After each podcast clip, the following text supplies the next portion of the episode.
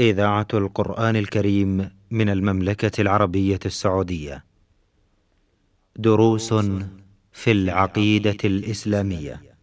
برنامج من إعداد فضيلة الدكتور صالح بن عبد الرحمن الأطرم. تقديم فهد بن عبد العزيز السنيدي. بسم الله الرحمن الرحيم الحمد لله رب العالمين وصلى الله وسلم وبارك على عبده ورسوله محمد وآله وصحبه أجمعين. أيها الإخوة المستمعون الكرام السلام عليكم ورحمة الله وبركاته أسعد الله أوقاتكم بكل خير واهلا ومرحبا بكم إلى حلقة جديدة في برنامجكم دروس في العقيدة الإسلامية. مع مطلع هذا اللقاء أرحب بفضيلة الشيخ صالح بن عبد الرحمن الأطرم فاهلا ومرحبا بكم شيخ صالح. حياكم الله وبارك الله في الجميع. حياكم الله شيخ. في الحلقات الماضية انتهينا من الباب الأول في كتاب التوحيد الذي صنفه الإمام محمد بن عبد الوهاب رحمه الله تعالى.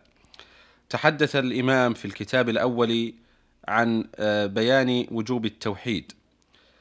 أعقب هذا الكتاب بباب أسماه باب فضل التوحيد وما يكفر من الذنوب.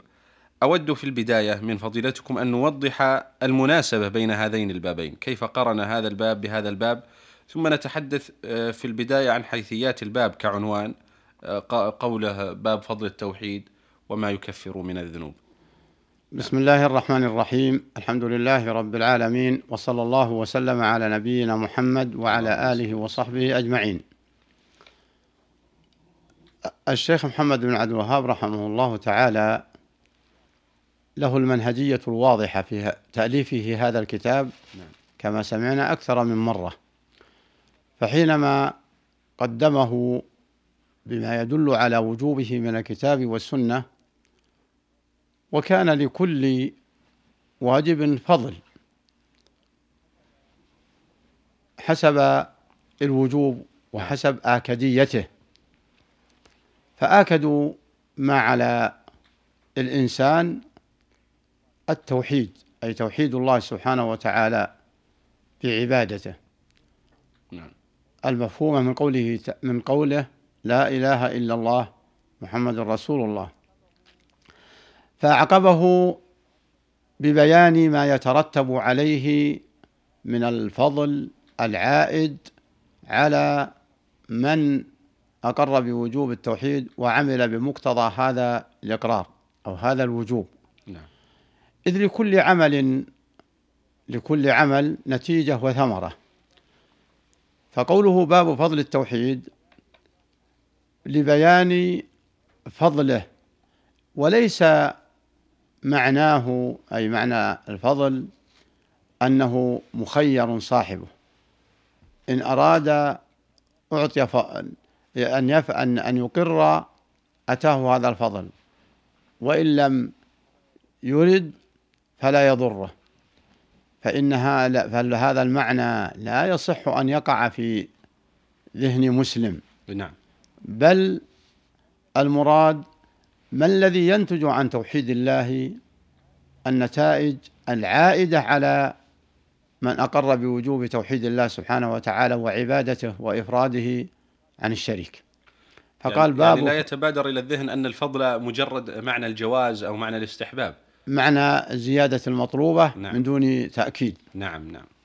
ففضله أي بيان ما يعود على من أقر به من المصالح الدينية والدنيوية.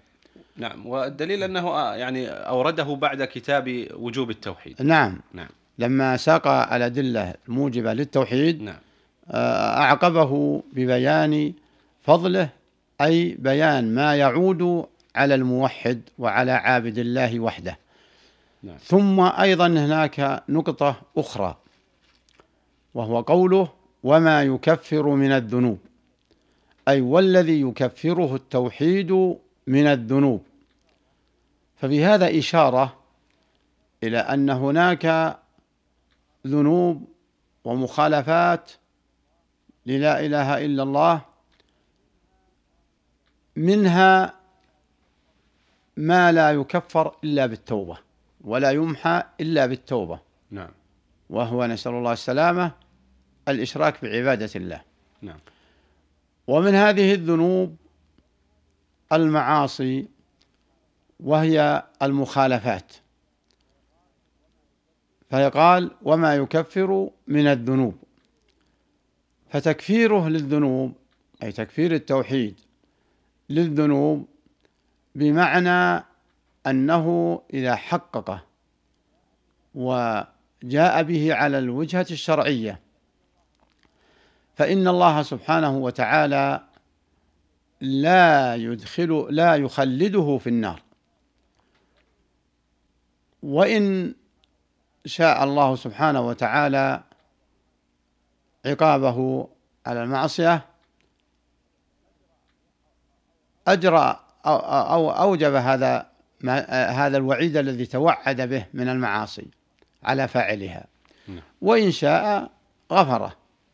فإن شاء غفره وإن شاء عذب في مقدارها ثم مآله إلى الجنة. كما سيأتي هذا إذا مات موحد وقد قام بحقوق التوحيد كما سيأتي في خلال أبواب هذا الكتاب. ولا يظن ظان بأن المراد بأن الشرك يدخل في الذنوب التي تكفر. فالشرك لا يدخل في الذنوب التي تكفرها الطاعات الأخرى والتي قد يعفو الله عنها فنتنبه لهذه النقطة نعم. وهذا معنى قول الشيخ وما يكفر من الذنوب أي والذي يكفره من الذنوب نعم.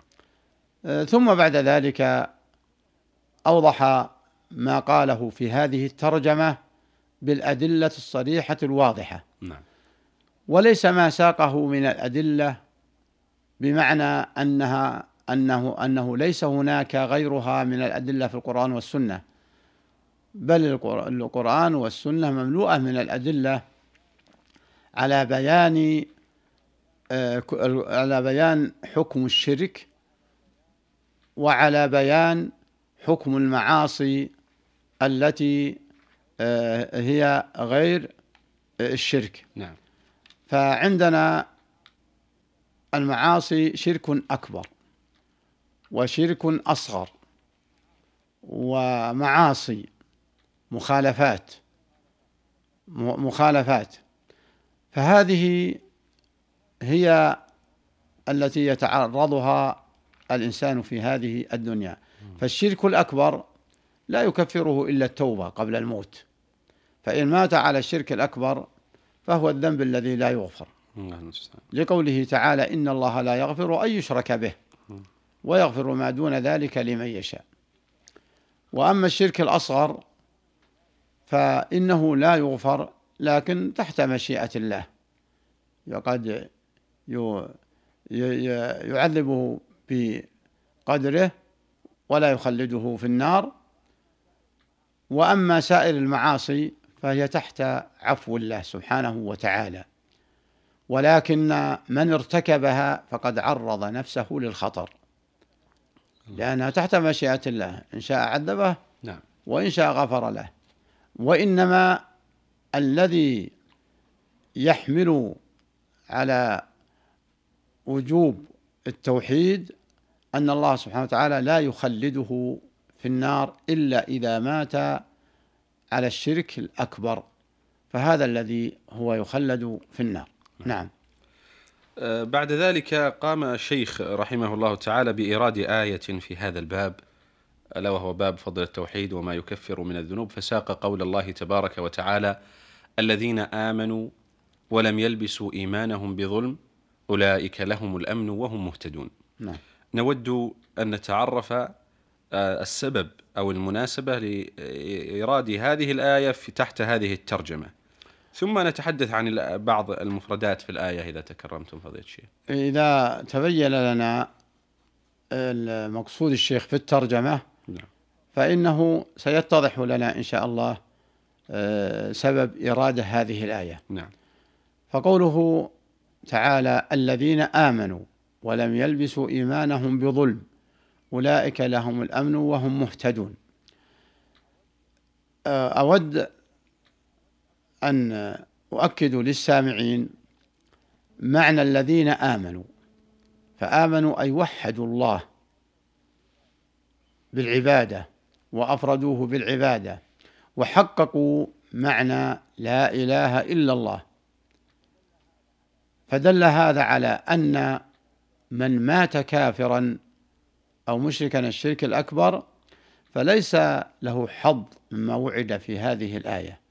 بدليل قوله تعالى ولم يلبسوا إيمانهم بظلم ولم يلبسوا إيمانهم بظلم فشرط الإيمان النافع لصاحبه في الدنيا والآخرة هو ألا يخلط هذا الإيمان وهذا التوحيد بظلم. فيبقى معنا معنى يلبس فيلبس يخلط. ومعنى الخلط يقول لا إله إلا الله محمد رسول الله. بينما هو يعلنها بلسانه قد يذهب فيتوسل بغير الله من الأموات ويستغيث بهم. بزعم ليشفعوا له عند الله. ولربما جرد التعلق بهم جرد التعلق بهم. فيكون معنى يلبسوا أن يخلطوا ومعنى بظلم الظلم هو الشرك. والمطلوب من من خلق الإنسان إفراد الله بالعبادة. نعم. فإذا صرف شيئا من أنواع العبادة التي لا تصلح إلا لله صرفها للمخلوق حيا وهو لا يقدر على ما صرفه له أو لميت. وطبعا الميت لا يقدر على شيء مطلقا. فطلب الحاجات وطلب الغوث من الميت. هذا أكبر ظلم. بمعنى أنه ظلم نفسه. نعم. بارتكاب هذا الشرك. وليس المراد بالظلم هنا مجرد آه، المعاصي وإنما المراد به الشرك. والمعاصي لها حكم آخر سيأتي الكلام عنها إن شاء الله تعالى. ولهذا لما نزلت هذه الآية فزع الصحابة للرسول عليه الصلاة والسلام. فقالوا يا رسول الله أينا لم يظلم نفسه. فقال عليه الصلاة والسلام أما سمعتم قول الله تعالى للقمان إن الشرك لظلم عظيم. لظلم عظيم. هذا قول العبد الصالح لابنه يعني. هذا قول العبد الصالح ابنه الله المستعان في, في لو إن الشرك لظلم عظيم. فأكبر ظلم هو الشرك بالله. ومعناها أنه ظلم نفسه بارتكاب هذه الجريمة. لأن الله خلقه لأن يفرده بالعبادة فهو لم يمتثل هذا الأمر بل صرف الحق الواجب لله وحده نعم. لغيره فأي شرك أعظم من هذا الشرك ولو أن أحد المخلوقين أراد أن تشرك أحدا بحقه لفزع ولا أقام الدنيا عليك وأقعدها فما بالك فيما هو خاص لله فحينئذ تشرك غيره مع معه تشرك غيره معه وهو لا يستحقه فهذا أكبر ظلم نعم. للنفس أكبر ظلم يعود عليك أيها الإنسان نعم. فتأمل الذين آمنوا ولم يلبسوا إيمانهم بظلم. وآخر فقرة أنه قد ينتسب الإنسان للإيمان والإسلام لكن قد يعمل أعمال شركية من حيث لا يشعر فيكون خلط إيمانه بظلم.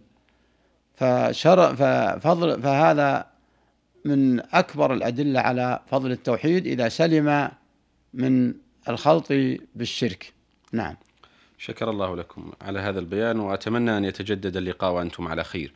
أيها المستمعون الكرام في الختام تقبلوا تحية زميلي عبد الله عريف من الهندسة الإذاعية. حتى نلقاكم في حلقة قادمة. نستودعكم الله. والسلام عليكم ورحمة الله وبركاته. دروس في العقيدة الإسلامية.